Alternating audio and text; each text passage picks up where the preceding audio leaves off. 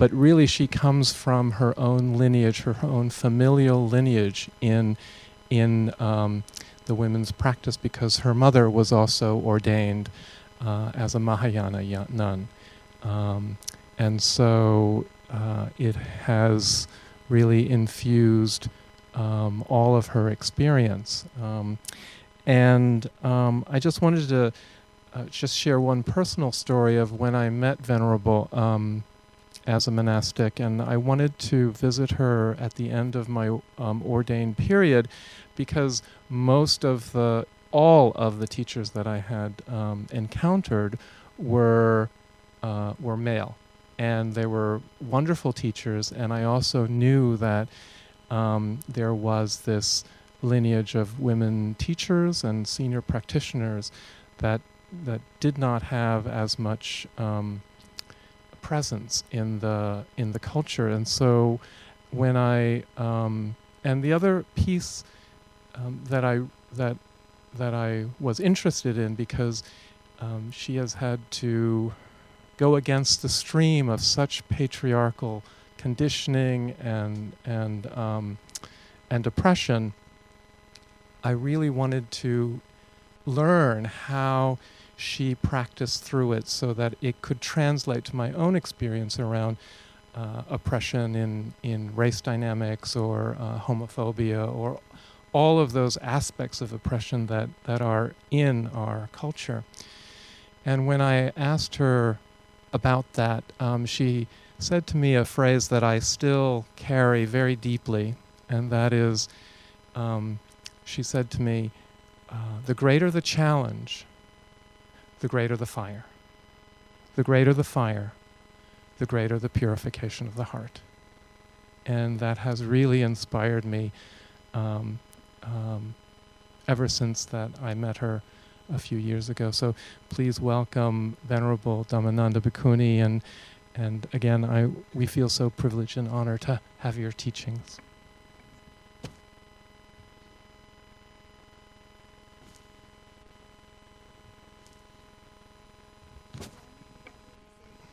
Yes.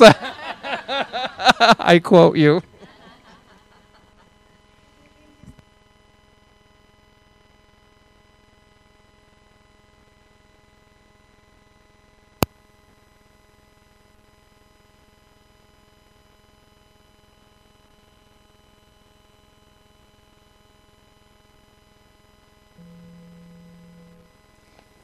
People always talk about re-establishing Bhikkhuni Sangha in Thailand. When you re-establish something, it must have been there before, and then we lost it. We never lost it. We never had it. For the 700 years that we have been a nation, the Bhikkhuni lineage never get to us. So therefore, we are actually introducing. So the word is introducing this, uh, the missing heritage. It is the heritage that the Buddha has given us. So, therefore, we must take responsibility. So, in the whole process of doing what we are doing, there's lots of going back to the text, trying to find pieces here and there to actually nourish our spiritual strength. And in one of the pieces that I discovered is the story of Yasodhara, that is the Buddha's ex wife. So that's what I intend to tell you tonight, to share with you my discovery. And of course, we are not going to talk about history, because history is his story. we are going to talk about her story. Okay, so this uh, telling the story in a style of her story is a discovery of the feminist. The feminists tend, tend, tend to do this. The story of Yasodhara, if you read in the text, is hardly anything about her. One line that she came from Devadaha. She was also from Sakayan family, just like the Buddha. They, are they were cousins, in fact, coming from the same ancestor. The very, very first king, his name was Ogagaraja. Have you heard of his name before? Now, if you read, you have to really dig into the Buddhist history to come to this very first king, Ogagaraja. Ogagaraja had nine children, four daughters, uh, no, sorry, five daughters and four sons. And then somehow the first queen died. So he married the second queen. The second queen bore him a very cute son, little one, whereas all the nine, the nine children were all grown.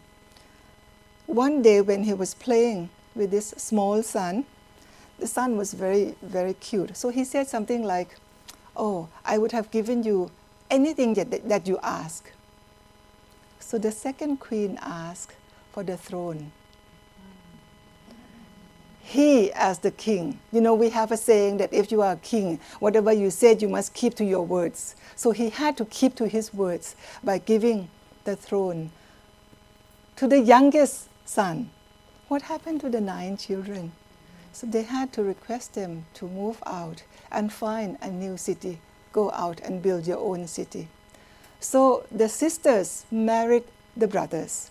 So you actually have four couples, right? And because there were five sisters, the eldest one were not married. She was like mm, a consultant to all the sisters and brothers.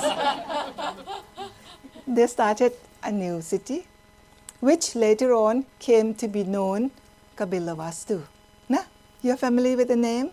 No, you must be familiar with the name. This is the Buddha's uh, town. Now, that eldest sister who did not get married, she had some kind of skin disease, and it's supposed to be contagious. So she had to go and live a life of hermit in a forest. In the same forest, there was a king, King, king Rama.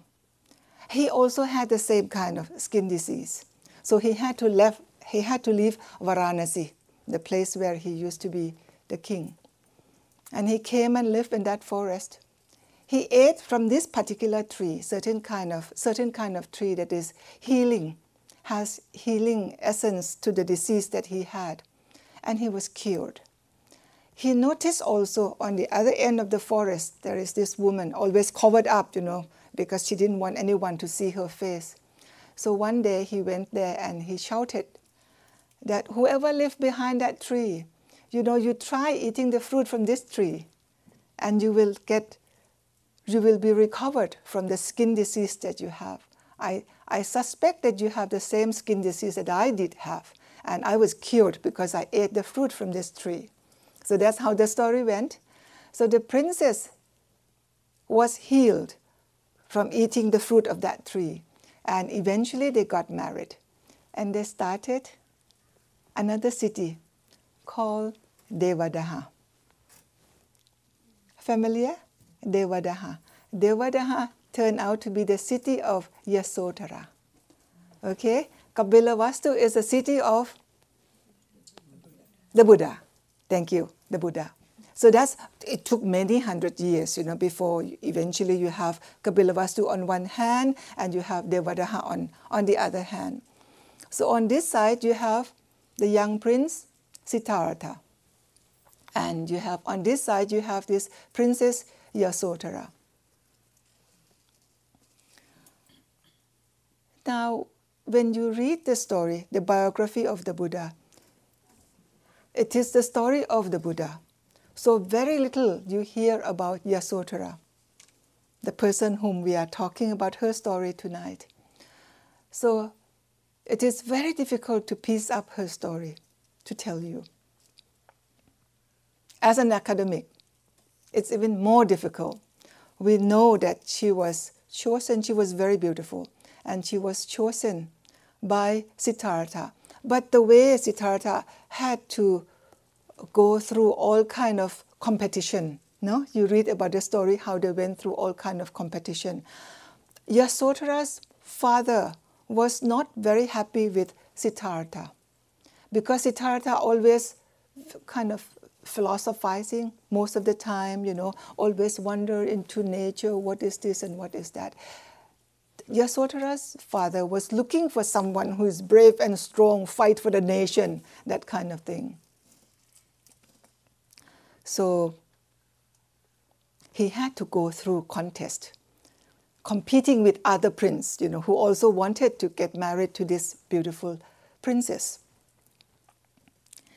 The story that I was very impressed was when he, they tried out with the sword, you know, coming on a horseback, and then you slash the tree. So all the other princes, they slashed the tree, and the, the tree fell, boom. Oh, very good, very good. So by the time when Siddhartha came, he slashed the tree, and the tree was still standing there. So people really boo him, you know. He missed it. They thought he missed it.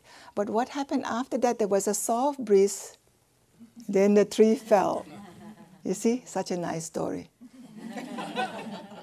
and I'm telling it as though I have seen it with my own eyes. Why not? Why not? We kind of visualize it. So, so he was, uh, he was recognized that yes, yes, his swordsmanship was really good, and he was he also excelled in other kind of uh, competition. So finally, he got the hand of the princess Yasodhara, and they were married. And of course, she had to leave Devadaha and come all the way to Kapilavastu to stay with him. But it is not coming to the husband's family without any, uh, any relatives. The Buddha's, Prince Siddhartha's mother, Sri Mahamaya, also came from Devadaha. Sri Mahamaya, the Buddha's mother, was Yasodhara's aunt. Yes? Now you're kind of, kind of, kind of getting the story, pieces of the story together. But Maya, Sri Mahamaya, the one who is so beautiful, Maya is illusion. So beautiful like illusion. That was the meaning of her name. She died after giving her birth to him after seven days, she died. So it was Mahapajapati. Mahapajapati was Sri Mahamaya's sister, also coming from Devadaha. Also, Mahapajapati was Yasodhara's aunt. Okay, so when Sri Mahamaya, the Buddha's mother, died, it was Mahapajapati who took care of the Buddha. This will come back again when she asked for ordination and he was refusing her for three times. And Ananda reminded him that it was she who breastfed you when you were a baby, and how come you're not giving her ordination? So you could see a very close relationship between Mahapajapati and the Buddha and Princess Yasodhara. So Yasodhara came over to Kapilavastu. Not quite alone with her aunt, and they were married when they were 16 years old. Both of them were, were born on the same day, same month, and same year. Yes? When the Buddha was born, there were seven others, living beings as well as other things that's born at the same time, and she was one of them. This may be true, this may not be true, but that's how the text goes. So we, we believe in this story for the time being. Hmm? Same age. They are of the same age. They must have been married, happily married, because there was no record of their fighting. There was no record of fighting, so they must have lived happily together. But I don't know why it took them so long 13 years when Rahula was born, the son was born. Now, during these 13 years, Siddhartha was already beginning to question, question, but his questions, you can call it existential, existentialist in nature, because he started questioning whether it, everyone has to have this kind of suffering, suffering of getting old, suffering of getting sick, suffering of dying. That become a very major quest for him. And because of this quest, that's why we have Buddhism. Yes? So the quest was real for him, and he was really uh, pondering over this. How to get out of this suffering. Suffering of, he did not come to birth yet. The suffering of getting old, getting sick, and suffering of dying. Just at that time when he was really thinking deep into his own mind, the message came from the, from the, the palace that, Lord, very good news, a son is born to you. In the middle of his thought, you know, come, how, how am I to come out of this suffering? So he exclaimed, Rahula. Rahula means bondage. Generally, the text translate to you or interpret for you that a son is a, is, is a bondage to, to the parents. But I would go one step further to, to give a new interpretation that because he was pondering, how am I to get out of this suffering? Suffering of existence, so to say, suffering of, of getting sick, getting old, and death. And now my son is born, and my son is now equally trapped like me when you interpret it in this way, then it becomes immediate pressure for the Buddha. I have to, I have to leave now. Now it's not only me that is trapped in this in this world of suffering. My son is born, and the fact that he is born, he is also equally trapped. That is the message. Of course, he visited them, but the artist always portray him peeping from the window, peeping from the door. He did not come and hold the baby. The wife and the newborn baby were asleep. Try to imagine. Try to imagine that if you were father and you already feel the baby, hold the baby in your hand, would you be able to leave him? Would you be able to leave the wife who just give you the best kind of gift for an Indian woman to give. That is to bring up, to bring about the birth of a newborn. Son, mind you, son. Daughters don't count. They count only the heads of the boys. So here maybe very very few people attend this, this gathering because most of you are women and women are not counted. You know, that kind of context, social context that we are talking about. So he could not possibly have actually hold the, held the, the baby in the hand, you know. So he just looked at them from the window. They were asleep. So he left that night. He left that night. He crossed Anoma River with his uh, attendant, Channa, and the horse, Kantaka. And the horse jumping across the river like this, you know, with Channa holding onto the tail of the horse. Have you seen that photo before? Have you seen that painting? I always think that, oh, lots of uh, fairy tales, you know, as uh, you cannot take it seriously when they have written the text like that.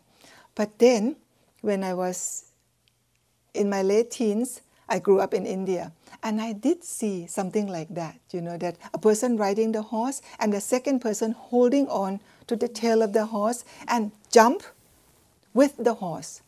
So it is possible. So the, the artist who portrayed that photo, that picture that we see in many, of the mural paintings in Thailand, that could be true. That could be true. But the idea of this crossing Anoma River should be taken symbolically that he has given up his worldly life, he has given up his throne. Then on the other side of the river, he cut his hair. The Indian prince, they have long hair, so just he just grabbed his hair like that and cut it with a sword. So whatever remained on his head did not grow, just remained like that, and turned towards the right. That's why you have the Buddha image like that. You see his hairstyle? That is called shell like. It curls like shell. And it always curls towards the right. he is my favorite style. This is Chiang Saen style, very beautiful.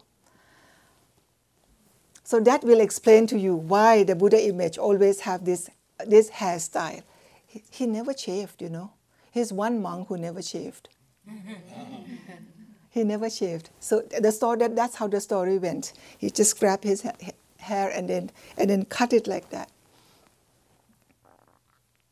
He removed all the jewelry, wrap it up, and sent it with, the, with Channa, the charioteer, to take it back to the king the Father. That is the message of to tell the Father that I'm not coming back. A very strong message. But tonight we're not talking about the Buddha. we are talking about his wife. Now it's very difficult because nobody has recorded. We knew that Rahula was, she gave birth to Rahula. That's it. What happened to her after that? We have to piece up. From Indian social context, from the reading, and from the rendering of the heart of someone who lost her husband, of someone who lost the meaning in life, of a woman who lost her husband. She did not understand about this going out to in search of Buddhahood or in search of enlightenment. She didn't understand that. And nobody understood that in, the, in that time. So when she woke up the next day, she had just brought this beautiful gift that a woman could, could give to her husband and to her husband's family. But how come the husband is nowhere to be seen? And she looked around, and all the, the lady in wait, all of them just kept their head down, did not want to meet her eyes. What is going on in this household? Then later on, the queen came, Mahapajapati, came to visit her and praised her with all kind of beautiful words, a bit too much for her. And she kind of wondering what's happening. Why is this? You know, number one, the lady in wait, none of them would meet, meet her eyes. number two, this queen came in and praised her so highly that she just gave birth to a son. And that's what happened. What happened? What happened then? You know, so finally she asked, anything wrong? Then it was the queen's duty to tell her that Prince Siddhartha already left my husband left. At this time, when I just brought him the best gift in our life, he left. She went into her inner court. As a princess, you don't allow people to see your tear. She wept her heart out by herself. The only thing that cherished her, nourished her, to find her existence meaningful is the son, was the son.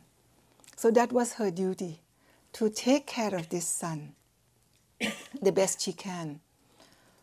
Once in a while, the, the, the king, king father, would send envoy, send the soldiers, you know, to look for the prince and always come back to report. Now the prince already cut his hair. Now the prince is wearing all white, just like sannyasi, just like ascetic you know, and leading very uh, like a life of recluse, eating nothing. He is now he is now fasting. So she, as a good wife, also went through exactly the same thing of what the news, the reports came back to the palace.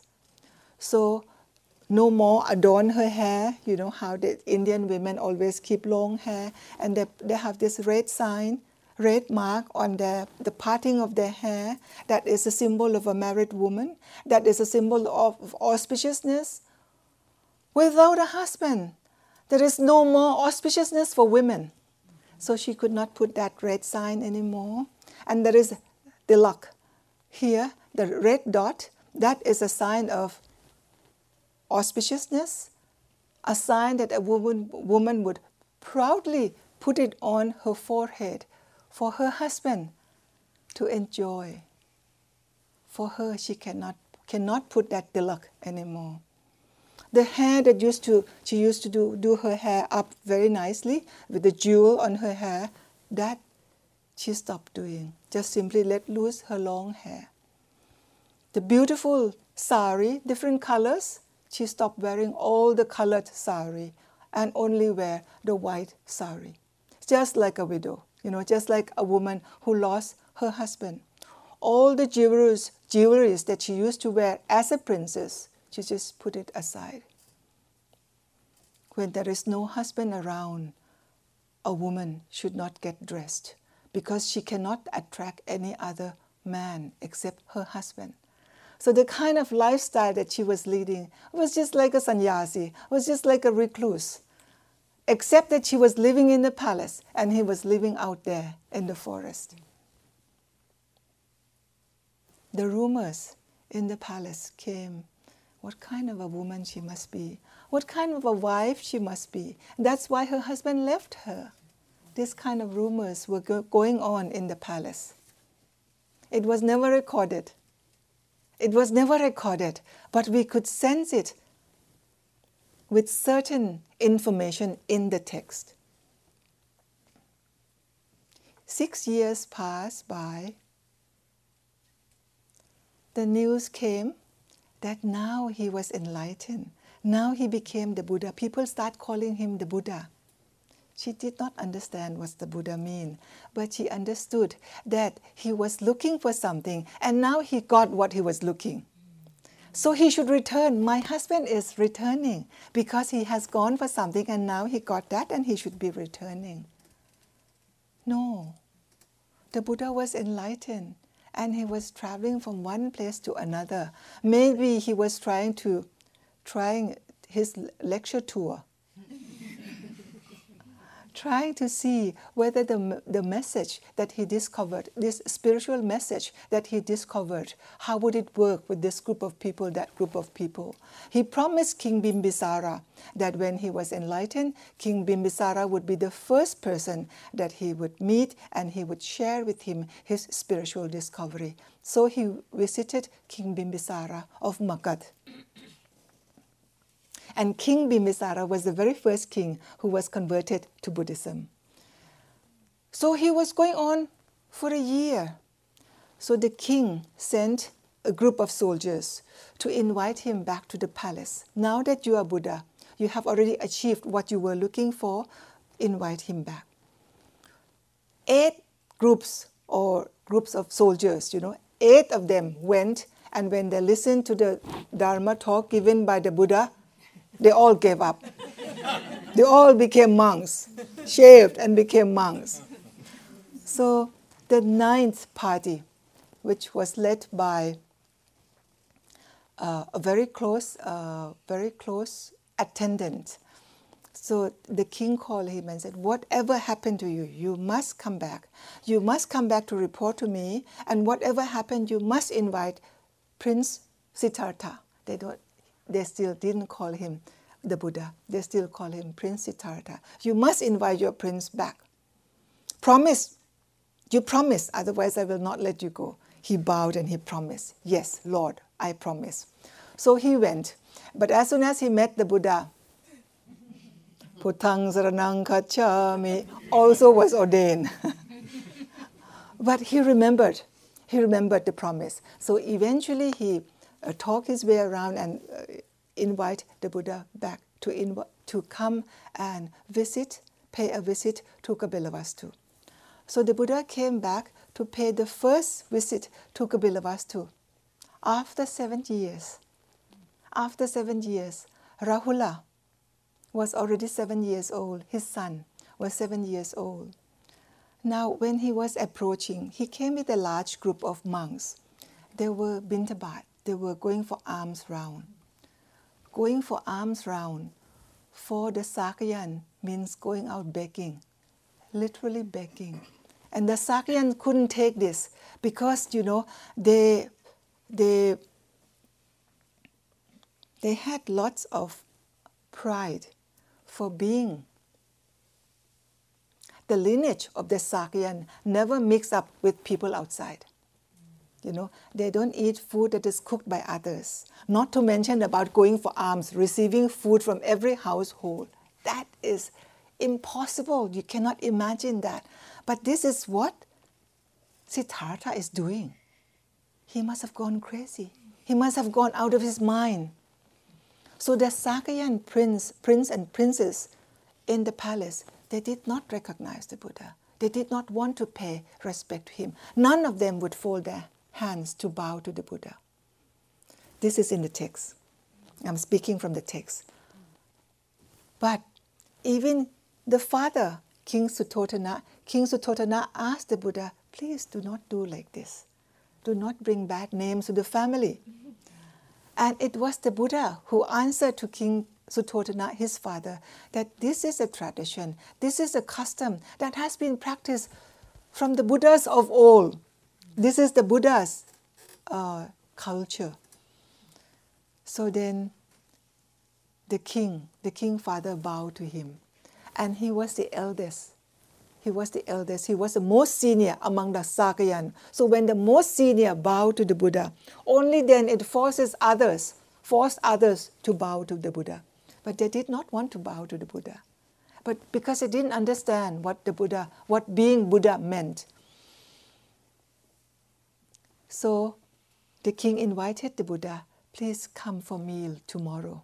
Come for meal at the palace. So the Buddha accepted invitation. He came back to the palace the next day to have meals with the whole retinue of the monks. The, the culture at that time was, you know, when you are invited to come for dana, to come for lunch, after that, then they will engage them in giving some Dharma talk. So when he was giving Dharma talk, he just looked around and he could not find Yasodhara, his ex wife. So he asked from the king, What happened to the princess Yasodhara? She is not among you. So the king sent the lady in wait to please go invite, go to the inner court and invite the princess to come out here. The lady in wait went, and what Princess Yasodhara said? She said, No. First time in the reading of the Buddhist text, you find someone who actually said no to the Buddha. and the Buddha accepted. This is very beautiful. The Buddha accepted. He knew right away that he had done wrong to her. He knew it right away. This is in the text. He turned around to Sariputra and Moggallana, the names familiar to you, the leading disciples. Whatever form of respect that she is going to pay to me, you don't interfere. Isn't that interesting? That's very interesting. You know, you don't interfere. You don't interfere. So he had to walk all the way from the main palace to the inner court, to her, to her palace, his palace also. No? So when he approached her palace, she came out with her long hair and wipe his feet Try to visualize that. Wipe his feet. And she was in tears. What wrong have I done that you left me the night that I brought the best gift to you? So she was all begging him to explain all this. I suffered all these seven years, not knowing what mistake I have done to you. With all the gossips in the palace blaming me for what? For the kind of mistakes that I might have done to you. She was saying all kind of things that she, that she had bottled up for all these seven years. The Buddha picked her up like this and put her in the right seat. And he sat down, and in front of all the king and the queen and all the, the royal uh, members, he started to tell them. Why did he choose to, to tell this story? It was Kinnari Jataka he chose this Kinnari Jataka, which is a, his previous life. You, you understand the word Kinnari. Kinnari is half bird and half man. In that life, he was born half bird and half man. So was Yasodhara was born as his wife, half bird, half man, and they live they live at the at the foot of Himalayan mountain. And because she was so beautiful, she was captured by a hunter and offered to the king of Varanasi You see? And King of Varanasi wanted to approach her, wanted to make her his wife. But every time when he approached her, she would atisthana, means make a determination, that with the honesty for my husband, may the heat come out from my body. So the heat was so strong that the king could not touch her. She was, you know, the body was so hot. And that was how she saved herself to honor her husband. Nobody could touch her. See, that's such a beautiful story. She went on fasting, refused to eat. Then she became very thin, very skinny. Finally, King of Varanasi decided that I cannot make good use of this beautiful lady, might as well take her back. So the hunter took her back to Himalayan mountain. And that was when husband and wife rejoined. And they move further in so that they will not be disturbed by other people. Why did the Buddha choose to tell this story in front of the royal families who must have had condemned her for not being honest to him, for being bad wife, for being all kind of things, you know. That's why the Buddha had to come and protect her and place her back in the position of honored. And that's what he did. And that's what he did. So she was very joyful that night. She was very joyful. The next day, the next day, the Buddha coming out for alms again with the monks.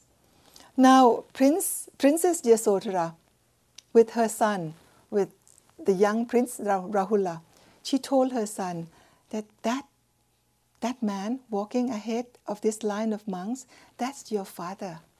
Go and ask for Dayacha. Dayacha means, actually means lineage. Go and ask from, for the lineage from him. What she meant was now that the king Suddhodana is getting old and the throne should come to the Buddha. But now that the Buddha had already left the palace, so the throne should now come to the young prince, Rahula. That's what she meant. But the Buddha said, the best lineage that I would give to my son is Arya, the noble lineage. So what he did, on the right hand he was holding on, holding on to, holding on the bowl. The left hand he held Rahula. And he took Rahula to Nigrodharama outside Kapilavastu and gave Rahula to Sariputra. Sariputra. Sariputra ordained Rahula. Shaved the head, seven years old, shaved his head, and he became the first Samanera in Buddhism. Seven years old. Imagine the mother. Imagine the grandparents the grandparents who were counting that they already lost their son, his, the, the Buddha already became sannyasi, became ascetic, and uh, another brother, half brother, the Buddha's half brother, his name was Nanda. Nanda was getting married, but the Buddha somehow urged him to become monk. So the king lost both sons, and now he lost the grandson, who is otherwise would become king of Kapilavastu. See? Then the next day, the grandfather came. King Suddhodana had to come to the Buddha and said that it's very painful, very painful for the for the mother, very painful for the grandparents that now you have ordained. Of course, it's your son, but it's we are his guardian. So please, next time when you want to give ordination to young boys, please ask permission from the guardians. This is the rule that the monks has to practice up till today. Yes, so when you ordain a young young person, you must get permission not only from the parents, because the Buddha was the father, no? Not only from the parents, but also from the guardians. Then the Buddha left. left for Vesali. Princess Yasodhara could not see the departure of her son and her husband because her eyes were curtained with tears. After all these seven years, she was waiting her, for her husband to come home. He came home and brought her joy for one night. And now, the only thing that she was living for was Rahula, her son. Now her son was also taken away. Such a heartbreaking experience that she was going through. So with this with this pain that she was experiencing, pain of losing her husband, pain of losing her son, not quite understand. She did not understand about this Buddhahood. She did not understand about enlightenment. So she had to suffer. Then when King, Sut- when King Suddhodana, before King Suddhodana passed away, he was very ill. And the Buddha came as a good son, as a good son to take care of King Suddhodana, and at the same time gave Dharma talk to him until he was enlightened. King Suddhodana was enlightened as an arahat, and then he passed away. King Suddhodana was enlightened, and the Queen Mahapajapati entered the first stream of enlightenment. You know, there, there are four stages Sotapanna, Sakadagami, Anagami, and Arahat. She, she was Sotapanna. So when the king Suddhodana died, she asked the Buddha to become ordained. And eventually, after some hesitation, she was given ordination. She and a large group of, of the Sakayan ladies Princess Yasodhara was not included in that. This is very interesting. I would imagine that she would be one among them, you know, among these 500 Sakayani who were ordained along with uh, the queen. No, she was not. She was ordained the following year. Now, after her ordination, soon she became enlightened with this experience of suffering that she had been through, it was easier to give up. She gave up, you know, when her husband was giving up somewhere outside in the forest, she was giving up so many things, even though she was living in the, in the palace. She was praised by the Buddha for being etadagga. Etadagga means foremost, foremost in Maha Apinya. Maha Apinya, you know Apinya, there are six Apinya. The mm, supernatural power. You have divine eyes, you have divine ears, you can read people's mind, you can go back in the past, many past lives, and you can perform miracles. Most important, you must be enlightened. So these apinya, people get involved in this apinya, this divine eyes, divine ears. You know, you see things when you sit meditate in meditation. You want to see things. All that can be true, but it does not last. As long as you don't have the sixth one, that is enlightenment. Okay, so in Buddhism, we did not deny performing miracles, but we, the Buddha said that is not the path to enlightenment. So therefore, we don't get stuck with performing miracles. We don't get stuck with divine eyes, divine ears. Now, she, uh, Yasodhara, was praised by the Buddha for being best, not in ordinary, ordinary apinya, but maha apinya. Maha means great, great apinya. So she, like, you know, people could some people could have divine ears, divine eyes for certain distance, but for her, she would have divine eyes for greater extent, greater distance. So by the time she was ordained, by the time she was enlightened, she now really took the Buddha as her master, as her teacher, no more husband. So really, she was really performing a very good duty as a bhikkhuni. And because she was princess, wherever she moved, you know, the king of that particular city or town would offer her arama, build arama, build the temple for her, so that she would she could teach Bhikkhunis, you know, the, the newly ordained Bhikkhunis. So like that, she was moving from one place to another, and she re- really had great, great students. There was not one single incident that we, they have recorded about her meeting the Buddha personally. We never had that. But there was one particular incident that uh, Rahula, Rahula is now, as a novice, you know, he visited his mother. And he found that Yasodhara, the Bhikkhuni, the Bhikkhuni, was having stomach pain. Rahula came back to report not to the Buddha, not to the father, but to Sariputra, to his teacher, that my mother, I went to visit my mother, she's having stomach pain. And when she was in the palace, she used to drink uh, mango juice, and she could, that, that, that's the remedy that she used to take, mango juice. So what Sariputra did, he went out for alms the next morning. He mentioned this to the king, King Bimbisara. So King Bimbisara offered the whole mango grove that if the Sangha should, should have any need for the mango, please come and take the mango from this grove.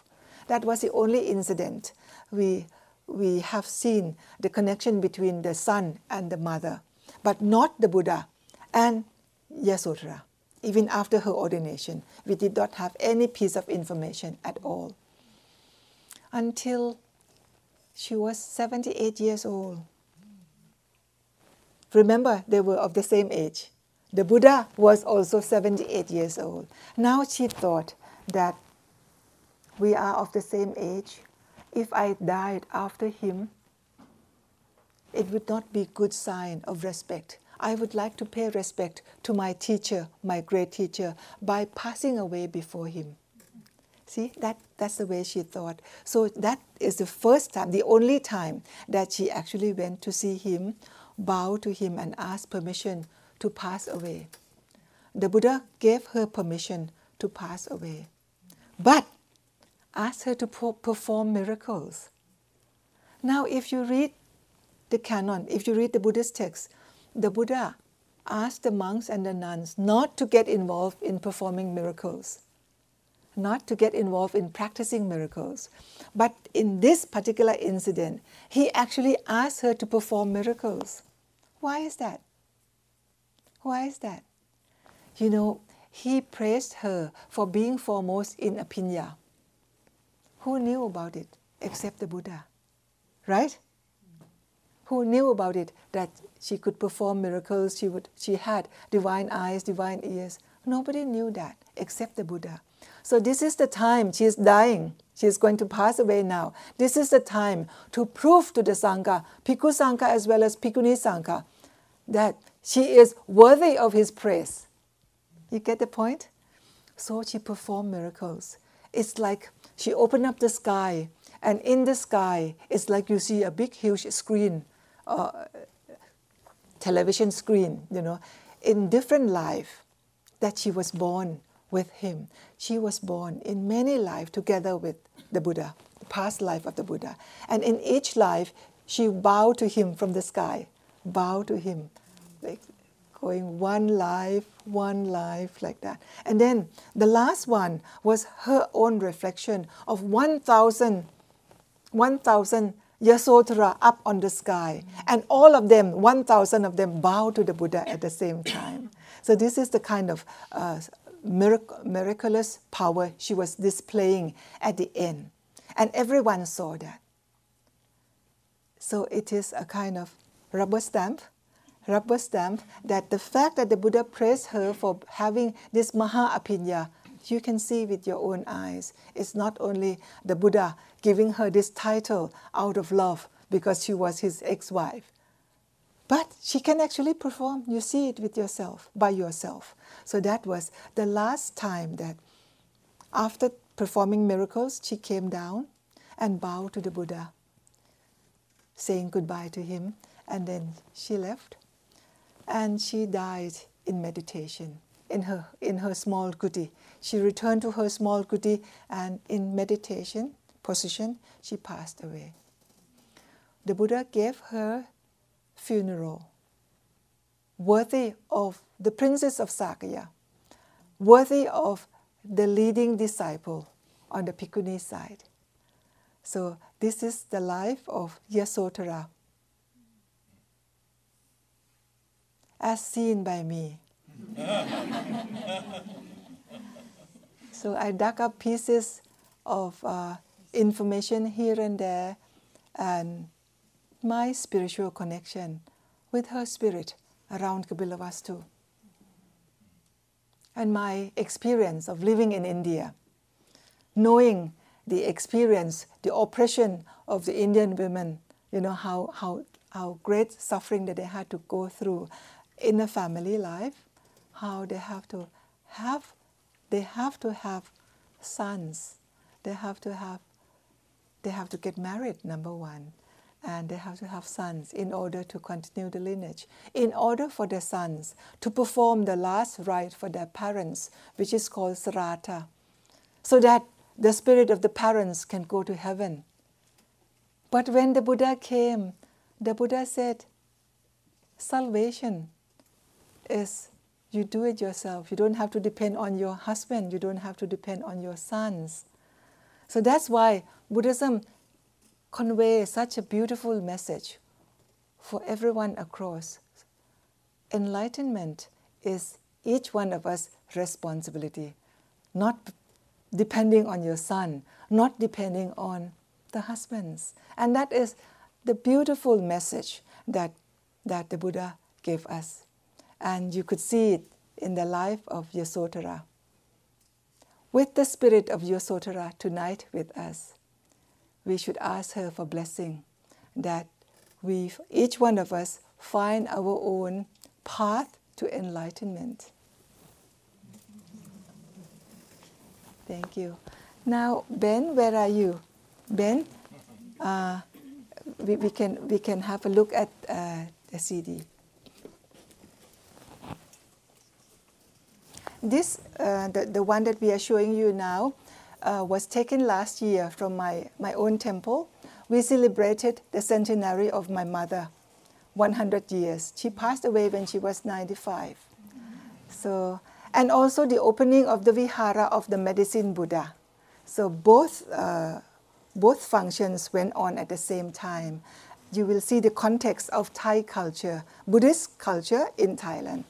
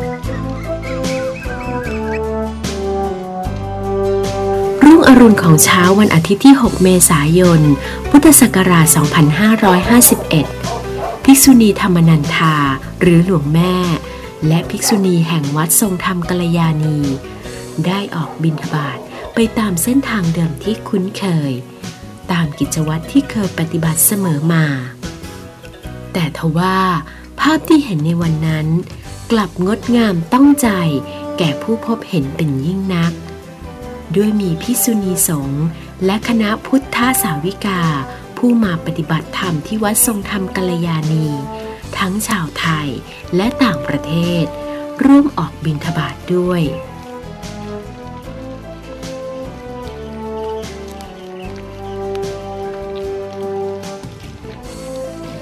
นับเป็นกิจอันประเสริฐที่ได้ช่วยเผยแพร่พระพุทธศาสนา เป็นการร่วมทำรงส่งเสริม และสืบทอดพระพุทธศาสนา และความดีงามให้อยู่เคียงคู่กัน ระหว่างวัดและชุมชน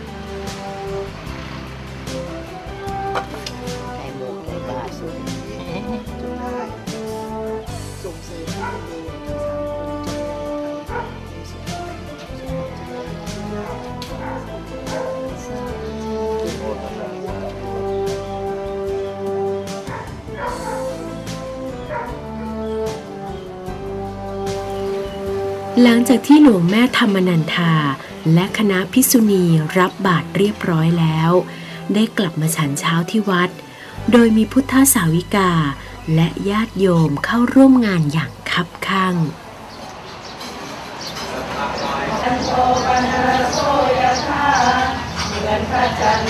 เป็นผู้มีความสุขมีอายุยืน อายุวันโนสุขังพลัง ทำสี่ประการคืออายุวันนสุขาพละวันที่ 6 เมษายนของทุกปี นับเป็นอีกวันหนึ่งที่สำคัญของวัดทรงธรรมกัลยาณี เพราะเป็นวันคล้ายวันชาตการของหลวงย่าภิกษุณีวรมัยกบิลสิงห์มหาเทรี ซึ่งในปีพุทธศักราช 2551 นี้ จัดเป็นปีพิเศษในวาระที่ท่านมีชาตการ ครบรอบศตวรรษ หรือ 100 ปีพอดี พร้อมกับงานฉลองพระวิหาร พระภัยสัชยคุรุพุทธเจ้าแห่งนี้หลวงแม่ธรรมนันทาปรารถนาให้สร้างขึ้น เพื่อเป็นสถานที่เยียวยารักษาผู้ป่วยไข้ ตามแนวคิดพุทธบำบัด โดยเน้นที่การปฏิบัติของคนเจ็บเอง และขอพรจากพระภัยสัชยคุรุพุทธเจ้านั่นเอง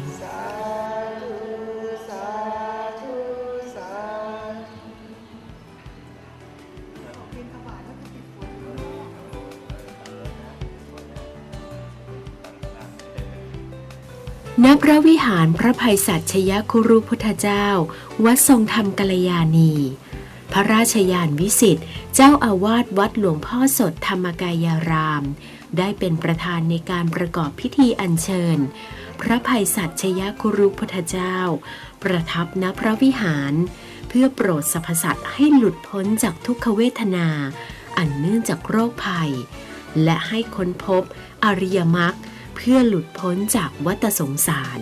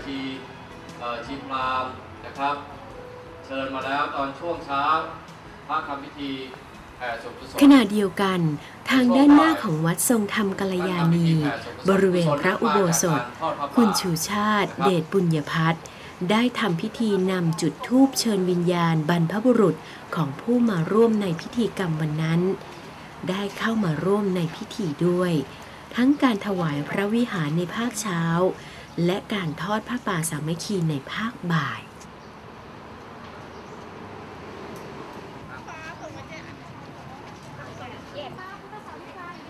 Lighting one incense stick is for the ancestors, for the dead ones.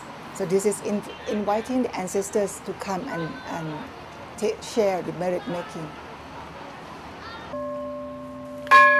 เสียงตีระฆังและจุดประทัดที่ดังกึกก้อง เป็นเสียงแห่งการบอกกล่าวเทพยดาฟ้าดินทุกองค์ ให้มาร่วมเป็นสักขีพยาน ในพิธีอันศักดิ์สิทธิ์นี้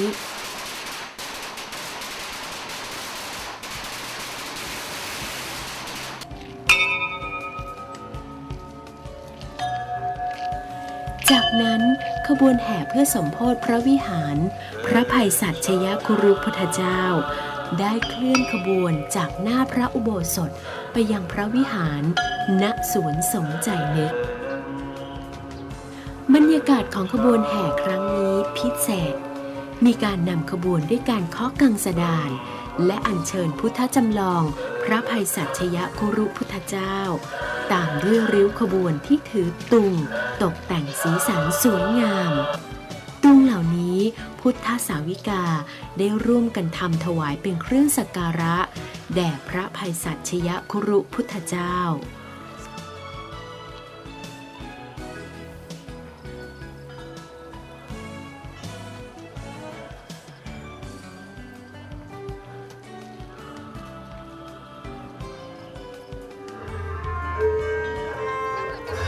ขบวนแห่เฉลิมฉลองเดินทางมาถึงอย่างพระวิหาร คณะอาจารย์และนักศึกษาจากคณะนาฏศิลป์ มหาวิทยาลัยเชียงใหม่ ได้ฟ้อนรำเป็นตัวแทนของเทพเทวา ต้อนรับและอัญเชิญพระรูปจำลอง พระภัยสัชยคุรุพุทธเจ้า และเครื่องบวงสรวงขึ้นสู่พระวิหาร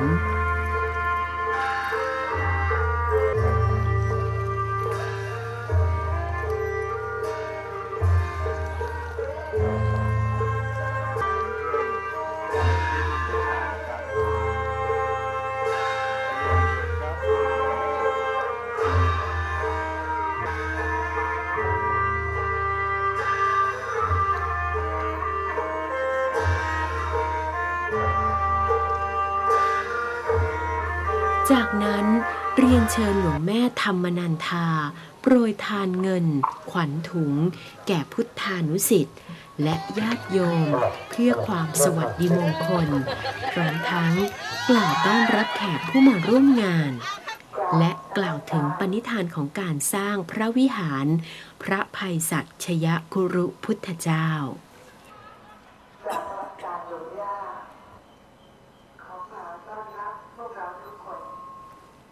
นะโมตัสสะภะคะวะโต อะระหะโต สัมมาสัมพุทธัสสะนะโมตัสสะภะคะวะโต คุณเรนูมีชนะ ตัวแทนพุทธทายกและพุทธทายิกา กล่าวนำถวายพระวิหาร แด่พระสุนีสงฆ์เพื่อเป็นประโยชน์ต่องานพระพุทธศาสนา หลวงแม่ธรรมนันทา พระอุปชายา และพิสุนีสงฆ์กล่าวรับและโมทนา จากนั้นจึงประกอบพิธีเปิดป้ายพระวิหาร และหลั่งน้ำถวายพระวิหาร แด่พิสุนีสงฆ์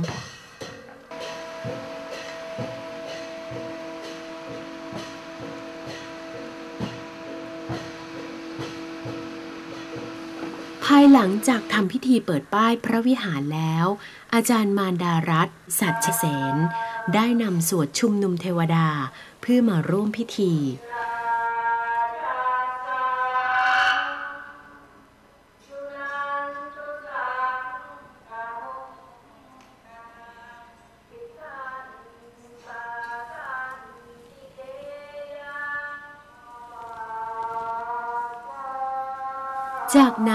คณะพิสุณีสงฆ์ทั้งชาวไทยและชาวศรีลังกาจำนวน 9 รูป ได้สวดมหาสมยสูตร ซึ่งเป็นบทสวดที่มีเนื้อหาเกี่ยวกับการอัญเชิญถวยเทพเทวดาและยักษ์มารมาชุมนุมด้วยความสามัคคีปลองดอง เพื่อร่วมเฉลิมฉลองงานสมโพธิพระวิหาร พระภัยสัชยคุรุพุทธเจ้า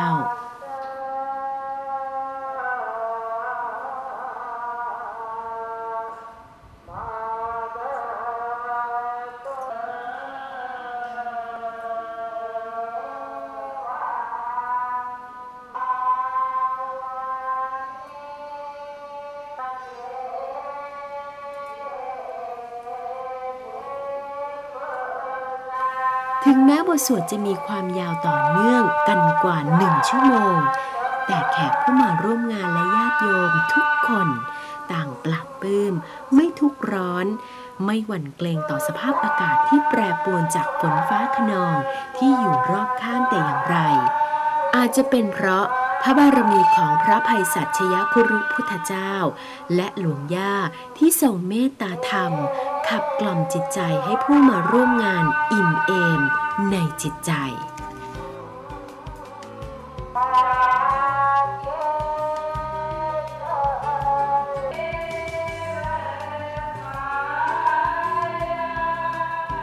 เมื่อคณะพิสุณีสงฆ์สวดมหาสมยสูเสร็จแล้ว ญาติโยมได้ถวายทายทานแด่พิสุณีสงฆ์ ในโอกาสนี้หลวงแม่ธรรมนันทาได้ให้การต้อนรับคณะพิสุสงฆ์ชั้นผู้ใหญ่ได้แก่ พระอาจารย์โกศินปริปุณโน ประธานสงฆ์แห่งสำนักสงฆ์ปลายนา จังหวัดปทุมธานี ท่านเจ้าคุณพระพิสิทธิ์พัฒนพิธาน หรือหลวงพ่อดาวเรือง เจ้าอาวาสวัดหนองหอย จังหวัดราชบุรี และท่านพระครูสิริวัณวิวัฒน์ เจ้าอาวาสวัดหลักหกรัตนาราม จังหวัดราชบุรี ซึ่งให้เกียรติมาร่วมในมหามงคลพิธีนี้ทำให้พิธีกรรมในวันนั้น ครบองค์พุทธบริษัทสี่คือ ภิกษุ ภิกษุณี อุบาสก และอุบาสิกา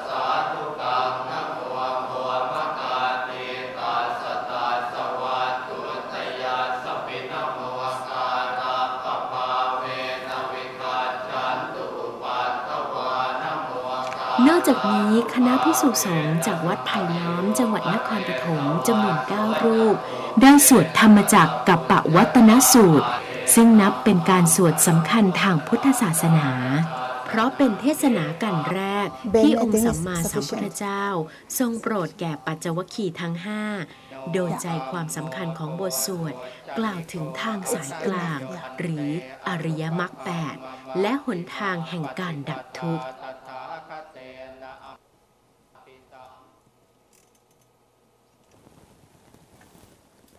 So we will stop here so that you can ask questions.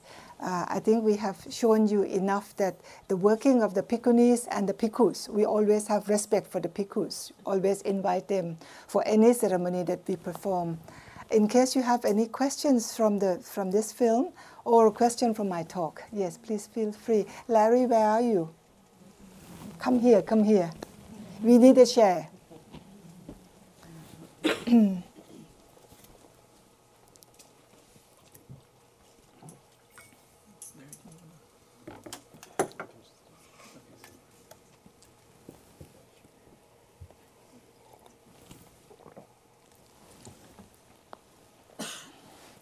Would you need that? Sit on that.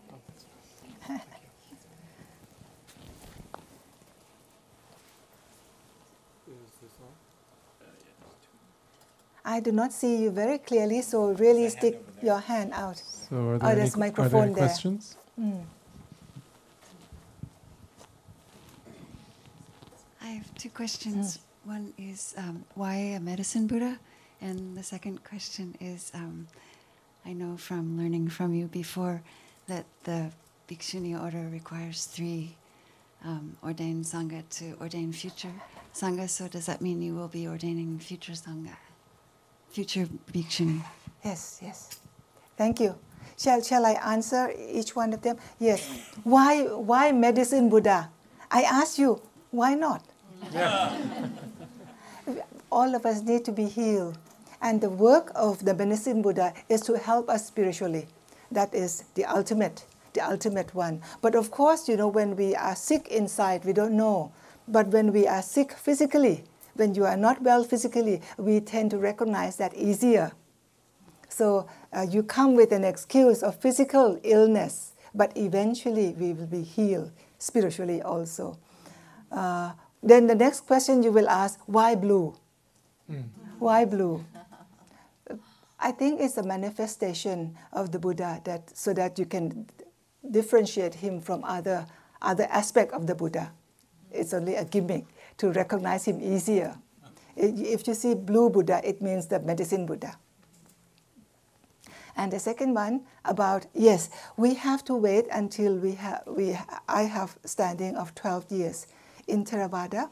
In Theravadin Bhikkhunis must have 12 years standing. Then you can give ordination to the next generation. But then, you know, if this one person is asking for ordination, uh, we must have five.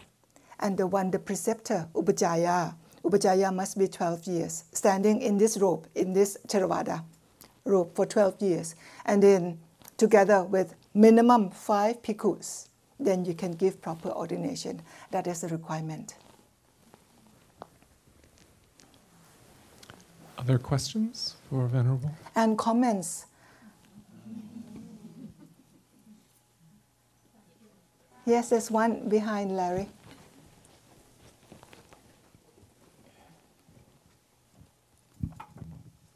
Thank you, Venerable. How were you ordained? I was ordained in Sri Lanka. I was going to say I was ordained by Devas. No, I was ordained in Sri Lanka. I was ordained in Sri Lanka. First, I took Samaneri ordination. I took the novice ordination for two years. You have to complete the minimum two years. But mm, actually, my preceptor was here also. You see that, that nun who was cutting the ribbon with me? That's my preceptor, the Sri Lankan preceptor. Her voice is very powerful. She was leading that chanting, Mahasamaya Sutta. I trained with her for two weeks. Didn't get anywhere close to So we have her on tape now, so that every time when we had to do this Mahasamaya Sutra, Mahasamaya means Maha is great, Samaya is uh, that occasion, you know, that great occasion. So this great occasion comes only when you have really big ceremony. So we don't chant that on a daily basis. So we, we need to be trained. So Thank you. My, my, now, my teacher had been a nun for 48 years. Then, when they introduced Bhikkhuni ordination, she was the first batch to receive full ordination in 1998 In Sri Lanka? in, in Bodh Gaya, in India. Ah. Then she was appointed by the Sangha to become Upajjhaya. So the very first batch, two of them were chosen out, the best one, you know, and she was one of the two. And she's now, she's now international Upajjhaya, international Bhikkhuni preceptor, that is. Thank you. There's one hand in the back. Would you talk a little bit about your mother? My mother. My mother looked very much like me. Oh, I look very much like my mother. Sorry. she was in during the time that uh, she was ordained. There was yet no ordination in Sri Lanka, so she had to take the lineage from Taiwan.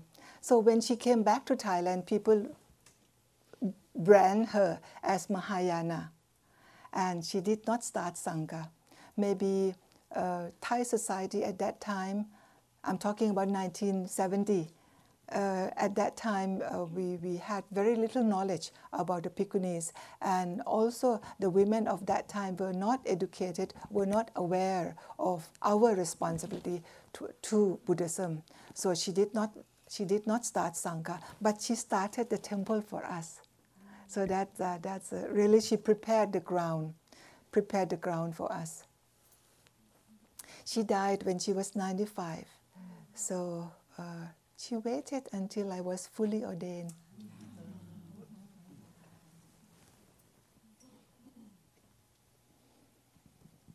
So one hand here, Larry.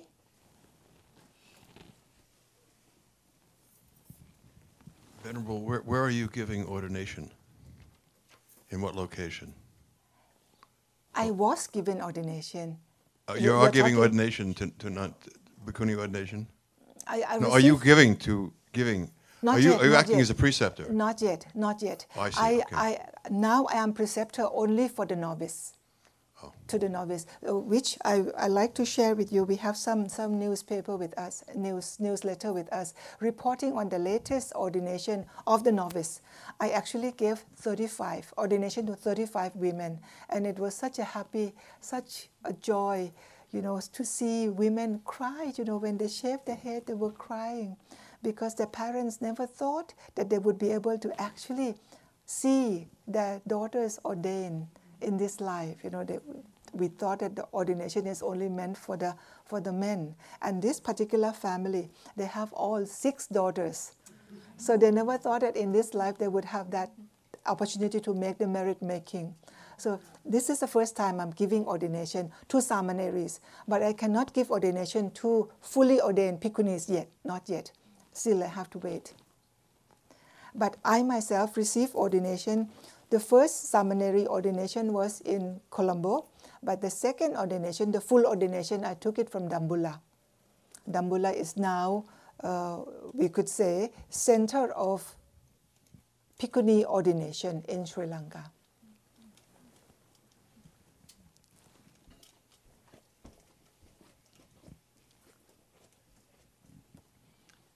Could you speak a little bit about the transition from being a worldly professor for, was it 20 years, Mhm.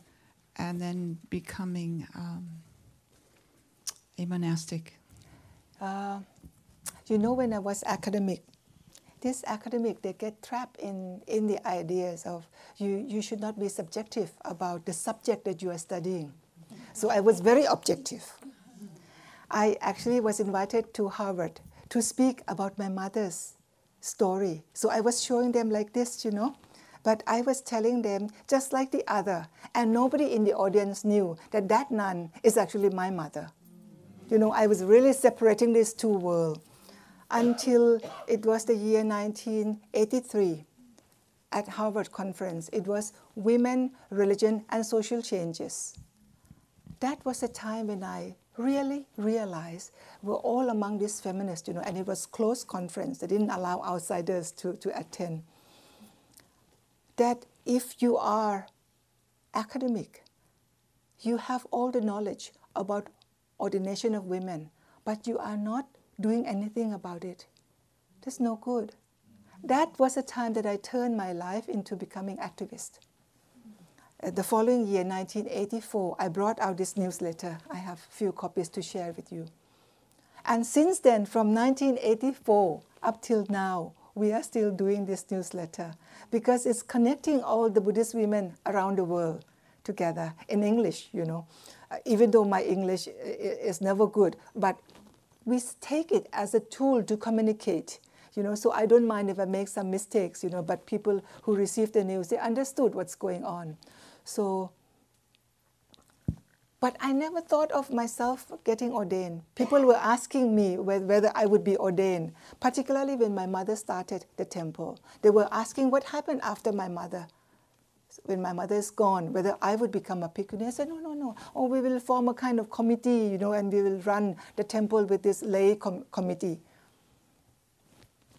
Until suddenly I had this experience, this change in life. I think it's a spiritual change, a shift of interest. Suddenly I lost interest First of all, in putting on makeup. I used to wear lots of makeup, you know, and uh, fashionable dresses and silk and all those high heels. I was putting on makeup one morning. And you know, when you, you have your face nicely done, then you kind of give smile to yourself. Ah, I'm going out now. I'm going to have a good day today. But that morning, I, I talked to myself, how long do I have to do this? It's enough. It's enough putting on this color, you know. And you know, you know, for those of you who put on makeup, you could never really feel your face like this, you know, because you have so much makeup on, no? So you have to have a piece of something.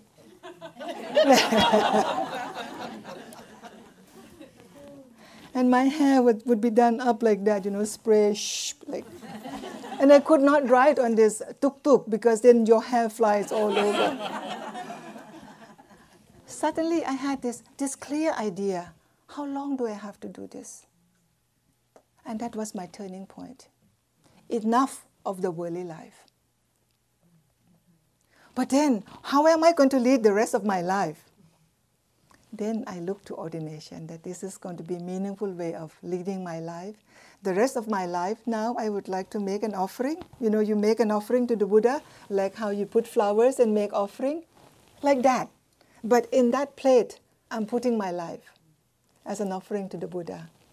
So that, that is uh, quite abrupt. The change was quite abrupt. Then I was looking for which tradition I should go in. I was very close to His Holiness Dalai Lama. So I was considering being ordained as a novice in Tibetan tradition. You know, they wear the maroon robe. But then what happened if I go on to Bhikkhuni ordination? Then I will have to change the robe again because the Tibetan tradition do not have fully ordained nuns.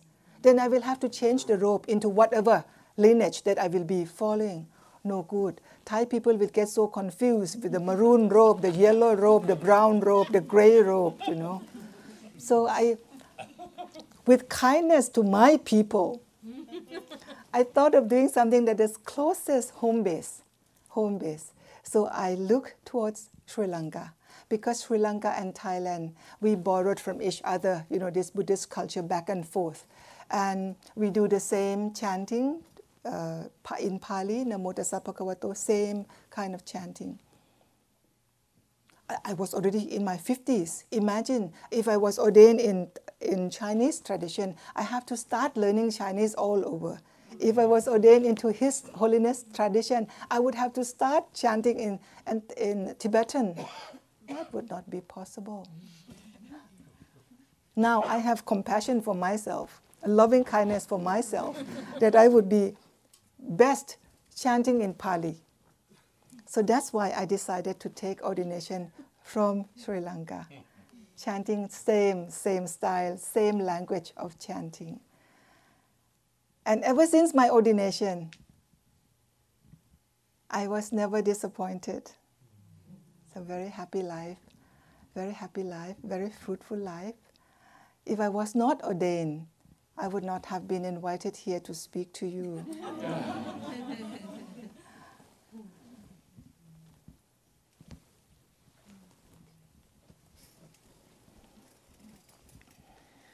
Hello, Venerables. Thank you so much for coming to Spirit Rock. This has just been so delightful to, to hear your wisdom and, and feel your bright energy.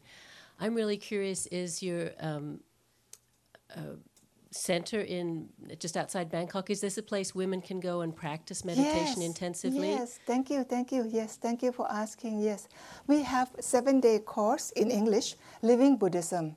This is open even for non-Buddhist you know, they can come and really experience what kind of uh, practice we do. We sit together, meditation together, chanting together, and when I go out for alms round like that, I take them along, and they just love it. They just love it. So this is seven days crash course on Buddhism. I give them Buddhist uh, lectures in Buddhism, but we also live as Buddhists. So we, we have this silent meal together. We eat in the bowl, not this big, smaller one, smaller one. We eat in the bowl, but the lay people sit on the table and we eat together. And, and yes, they actually experience the kind of Buddhist lifestyle. And we do have uh, universities like Dayton University in Ohio. They come to our temple every year. Now, the American people are very wise. They don't book hotel, they book temple. they book temple. So we would, you know, arrange uh, short courses for them, depending on uh, which department they come from. You know, then uh, we give them Buddhist lectures as well as Buddhist practice. For we call it tailor-made retreat. It's depending on your need. You know, some company during the new year they close the company and they bring all their workers to, to have a retreat with us. They already whispered, Venerable Teacher, please emphasize on, on harmony. Please emphasize on being on time. so that's what we do. But can, can women stay and practice longer? Because many Yes, many yes. people ask us, where can I go in Asia to practice? And it's not, not easy for women to find True. Good true. place, especially yes. So that, that's women. why we are opening up this space. You know, we are uh, fixing up the residential area where people can be more comfortable. Western people. Uh, one time we had this uh, German nun coming to our temple. She said, "Venerable, I need to tell you this, but I need air-conditioned room." because you know the heat in, in Thailand could be could be quite a challenge, even for me, even for me. So yes, we, we do have a small uh, small separate bungalow with air condition for Western people to spoil them a bit. But but otherwise, all the residents we do have fan, ceiling fan. We could house up to, I would say, comfortably up to forty. And I'm But but I'm I'm I'm planning for ordination, temporary ordination of 108 next two years. We should be ready for that. We are coming up with uh, residents. And I'm a little curious. You said you grew up in India, and I think sometime along there it said your mother's name. There was Singh. in Kabil the Singh, name. yes, Kabil Singh. Could you speak a little bit now, about your suppose if I meet you on the way, you know, outside on on uh, in a corridor, I will say, yes, I am married to a, an Indian man, and that's the end of it. You know, people get so curious. And then when I used to travel as a layperson, I would go by Dr. Kabil Singh. So they would expect me like an Indian man with turban, you know. And here I turn up, a woman not fitting that, that Dr. Kabil Singh at, all.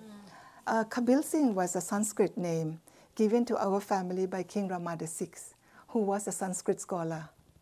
So many Thai people have this uh, Sanskrit name, but particularly my name, it's so Indian because of this Singh, lion, the lion.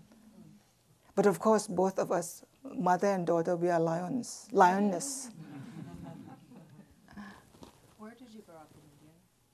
In Shantiniketan, that's where I did my first degree, near near Bengal, no, in Bengal, near Calcutta, four hours north of Calcutta. They speak Bengali there. Uh, I have two questions. Uh, the first is what kind of environmental justice issues are you involved in? And the second is what's the attitude of, of young Thai men and women toward ordination of women? The second one is easier to answer. They couldn't care less.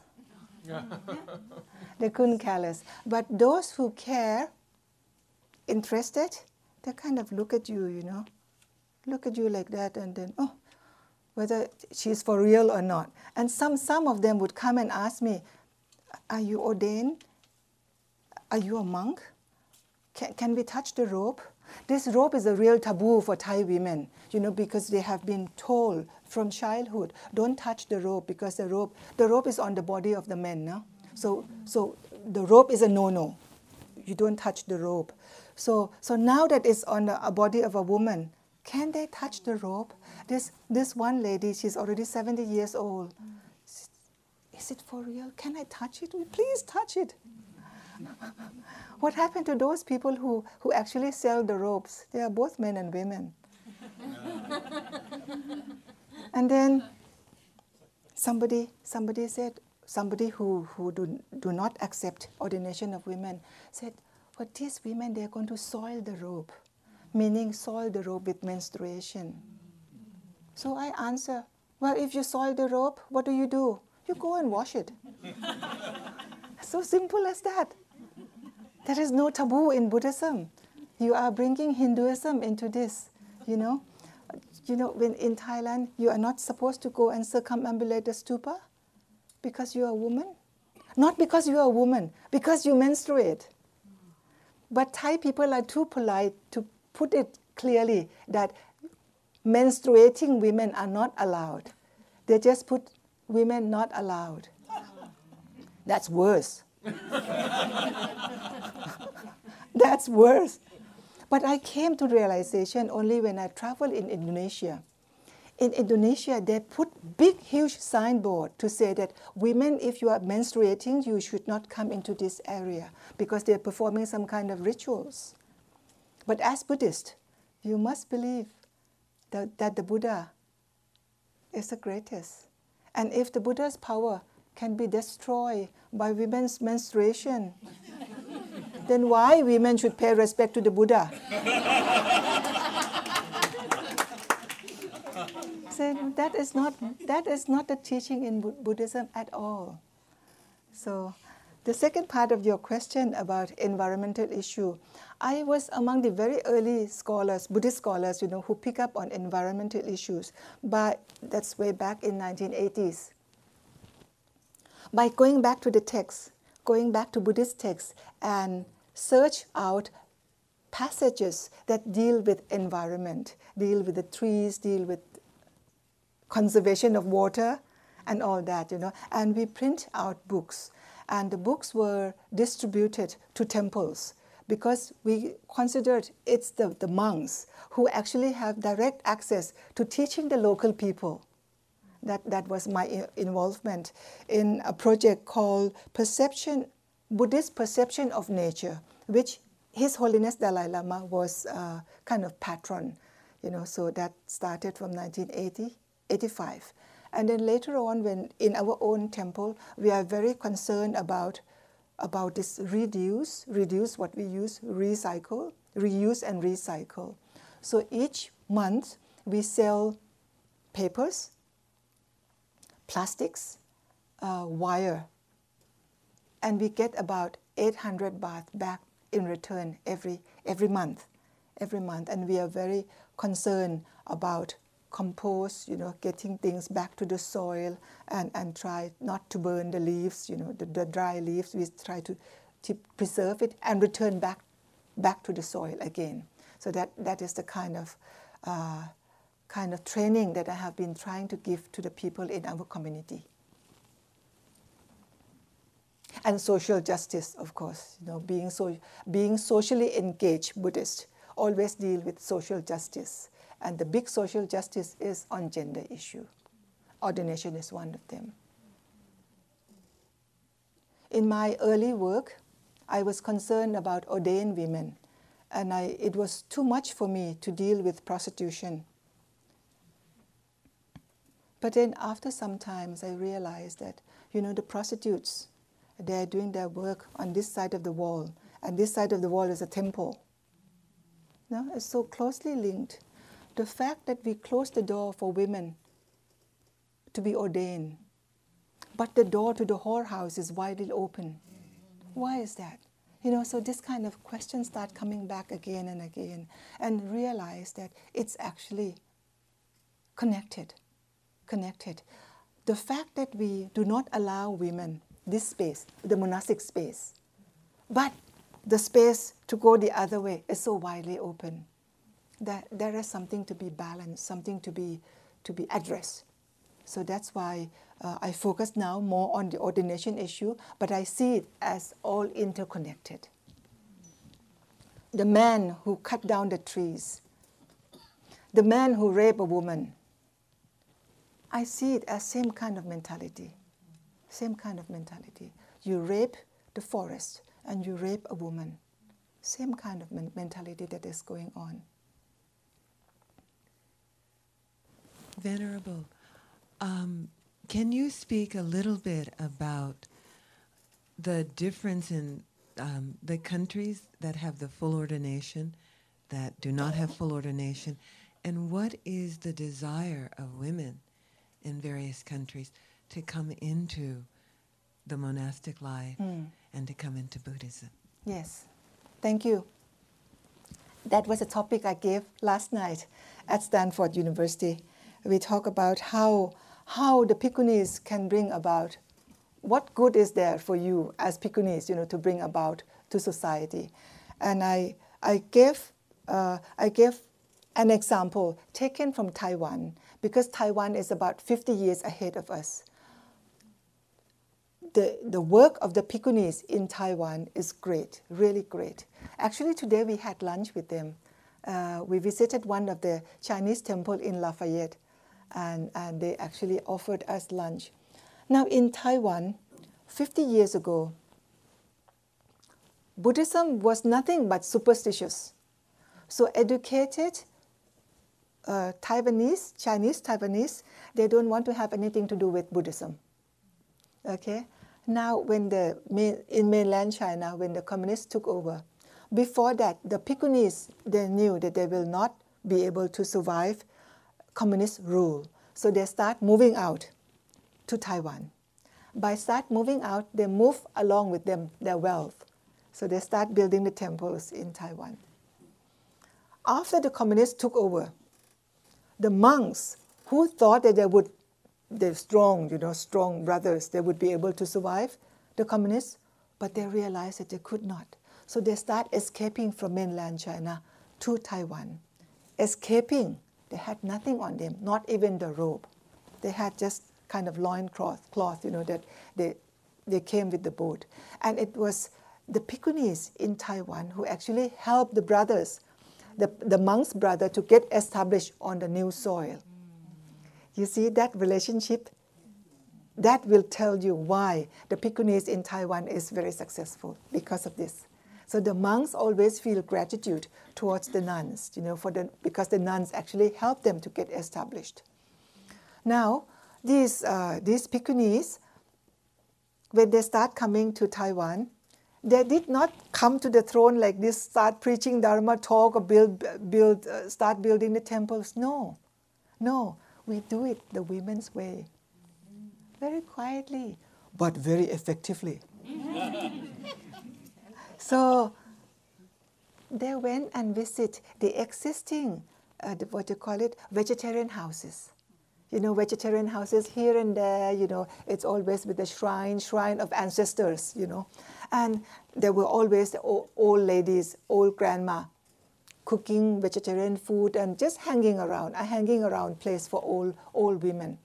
The Bhikkhunis approach these women, start talking about family, what kind of family you have, what kind of trouble, this and that, and just, just, just women's talk in the kitchen, you know. But somehow it transformed these old women. The family start noticing the changes that is going on among these old family, the grand, grandmas. You know, grandmas always complain. Grandma always complain about this, about that, about that. You know, but now, oh, she's much more quiet. You know, and oh, what's what's wrong with you? You know, so whom you have been talking to?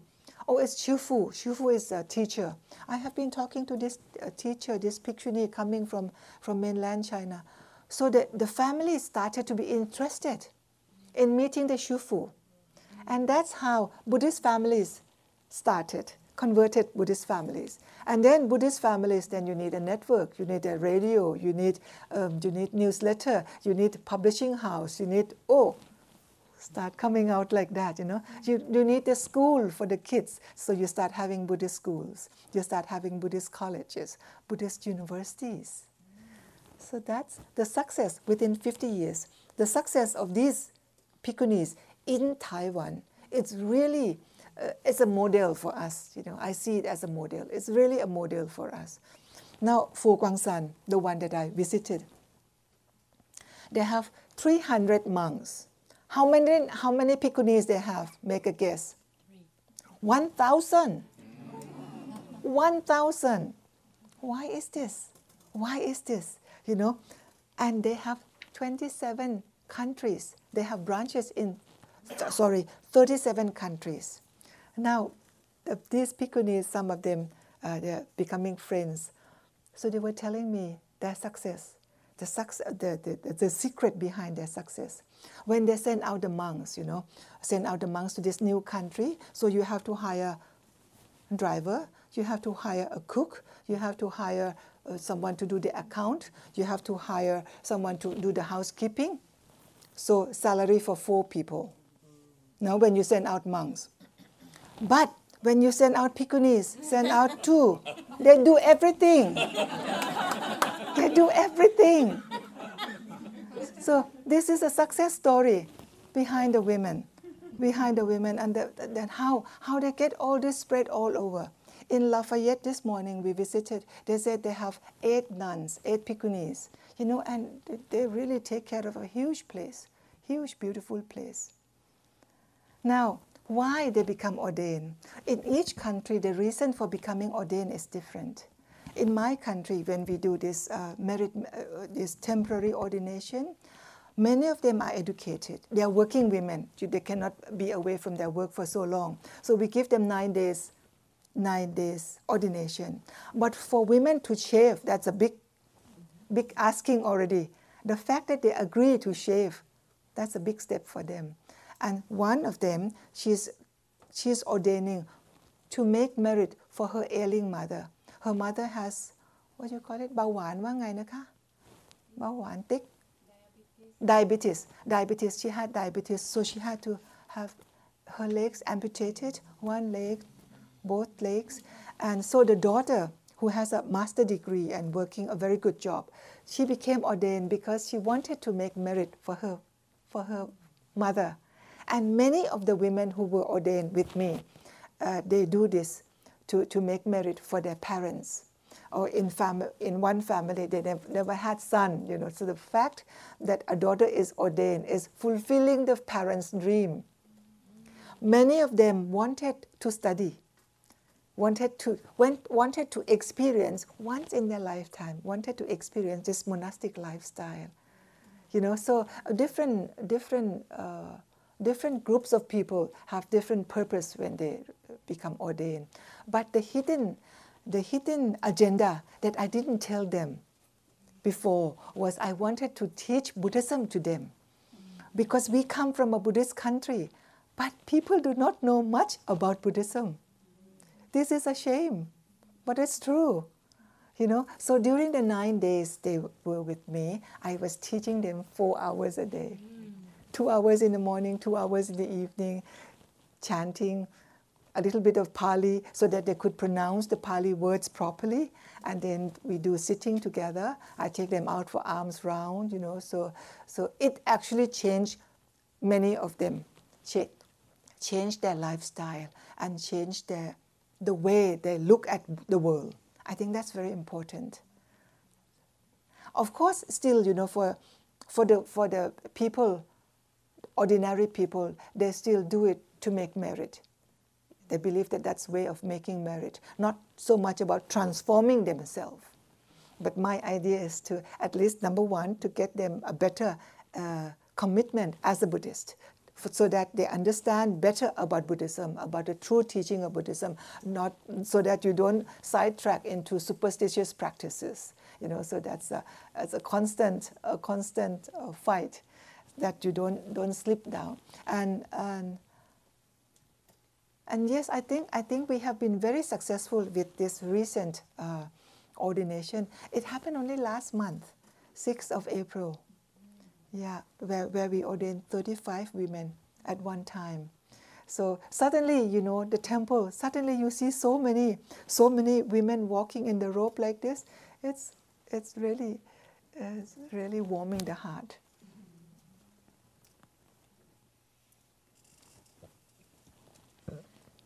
Any other comments or questions for Venerable? We have a few more minutes left. You will be here to, with me tomorrow also? Raise your hand, let me see. Oh, quite a few. Good, good, good, good. Then I will save other stories to tell you tomorrow. I brought this invisible bag with me and I can pull stories. Uh, people practicing Buddhism outside Buddhist culture, uh, many of you will just jump into sitting, but uh, very few may, may be aware of the, the Buddhist context, you know, Buddhist context that comes with stories, comes with uh, cultural stories, comes with the textual stories. It's very interesting, very interesting. And you know, after some years, it is the stories that remain with you. Really. Not, not so much about wisdom, not so much about uh, uh, the kind of argument that we use the brain, but it is the story, the story that touches the heart. You know, that is the one that really going, going to remain with us for a long time, and particularly the kind of story that actually change us. Anyone who practices Buddhism but does not change, you still have to work with it because it needs to bring about changes, improvement in our lifestyle that people can notice. And when you can do that, then you can become ambassador of Buddhism.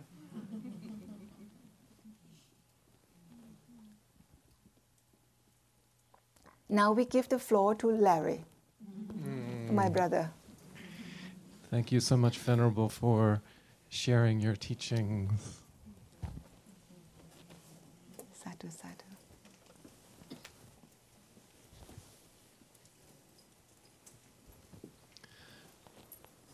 And I hope that you will join me in appreciating the preciousness of Venerable's teachings. And um, as uh, she so eloquently described how she has offered her life to the Buddha, um, uh, part of this whole practice is, is that she cannot do that alone. And it's really this practice of, of interconnection and, and Sangha that we support her efforts in, in offering her life to the Buddha, but also in that way she offers the teachings and her vision and um, the preciousness of what she's bringing to not just personal transformation, but social transformation within the context of the Dharma that, that is so needed in this world. And it really depends upon our support and this practice that we call dana. And dana is um, actually, often it's translated as generosity, but my understanding is that the actual literal translation is the act of giving. And so, um, because the the Dharma, and as you can tell from where Venerable is coming from, the teachings are so precious. Eh, You know, these things that actually transform our lives, how can we put a price tag on them? And yet they need support. And, and that is how the teachings have come to Northern California in, in 2009 in this miraculous transmission. And so I invite you to um, uh, consider that and, and offer um, what you can to continue this, this stream of teachings and also, in particular, Venerable's work. And there's a basket in back as you, as you, you um, exit the room. Um, the, the registration fees are really just for the facility, and, and Venerable has really offered her time and had to reorganize her travel schedule and incur some additional travel costs. So, um, but she's offered all of that freely because it's the Dharma, and that liberation is is um, uh, is fully accessible for everyone. So, out of that spirit, I really invite you to offer as much as you can, both today and tomorrow, if if you're going to be coming, and invite you to um, attend her day long tomorrow because it uh, um, it's such a unusual opportunity to have accessibility to her teachings. Um, and so, um, yes, please. If we were writing a check, to whom would we write it? You would write it to Spirit Rock, and Spirit Rock would Good. would um, forward the uh, the donations to Venerable. Any other? And really, this is the when Venerable was talking about the bindabat, the the alms round. This is the alms round. This is the this is the this is the continuation of how the Buddha programmed our interconnectivity and interdependence. That it's not about um, a monastic nun or monk going off into a cave for 25 years to get personal enlightenment. That there's a direct connection that they cannot live without us and we cannot live without them. And that's the beauty. It's actually quite radical.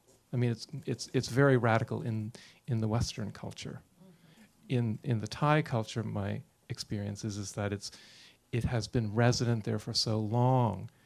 It, there's a beauty to it that flows. And, and that's why it's so revolutionary in this, re- in what this Western culture.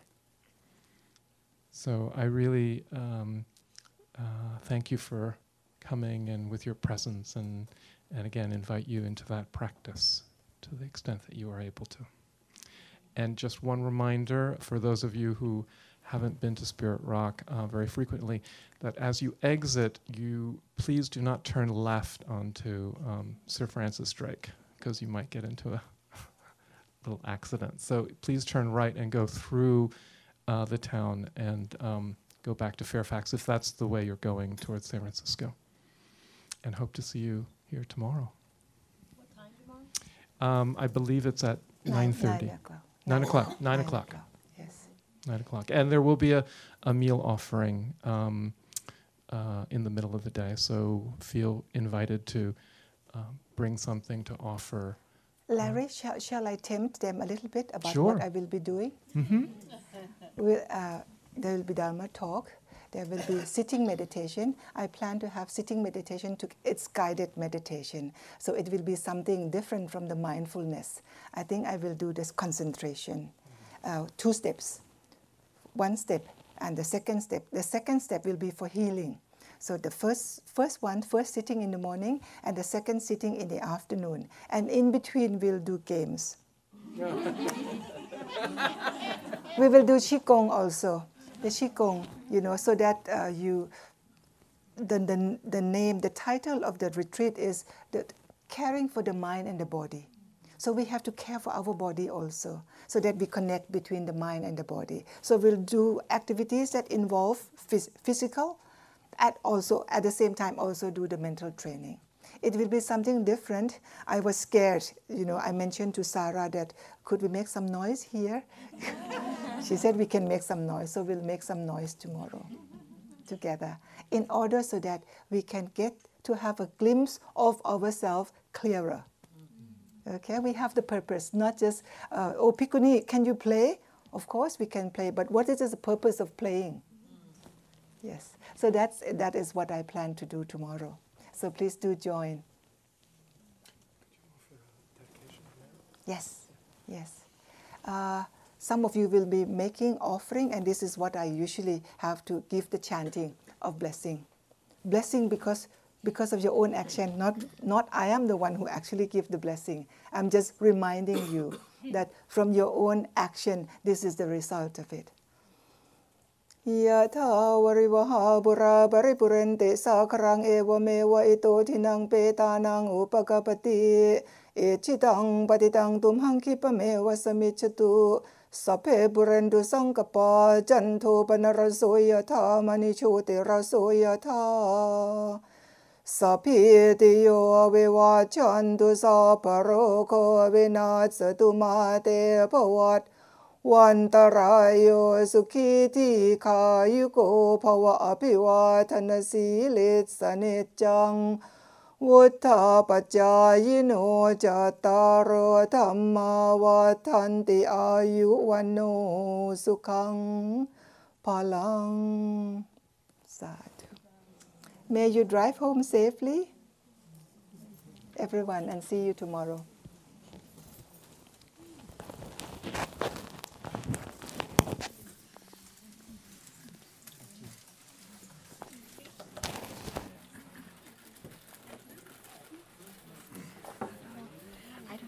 You remember me in Sandy? Yes, yes. So good. So long. And And then I heard that you were not well, and then you Oh, recovered yes, I and everything, recovered, everything. Yeah, You know? yeah. So it's so wonderful that you came. Thank you. And I brought you my latest book, which is about Ruth Denison. Yes. And um, such a different path than yours, but deep Dharma. Yes. I'm coming tomorrow. Are you happy to see me? I'm so Thank you for listening. To learn how you can support the teachers and Dharma Seed, please visit dharma dharmaseed.org slash donate.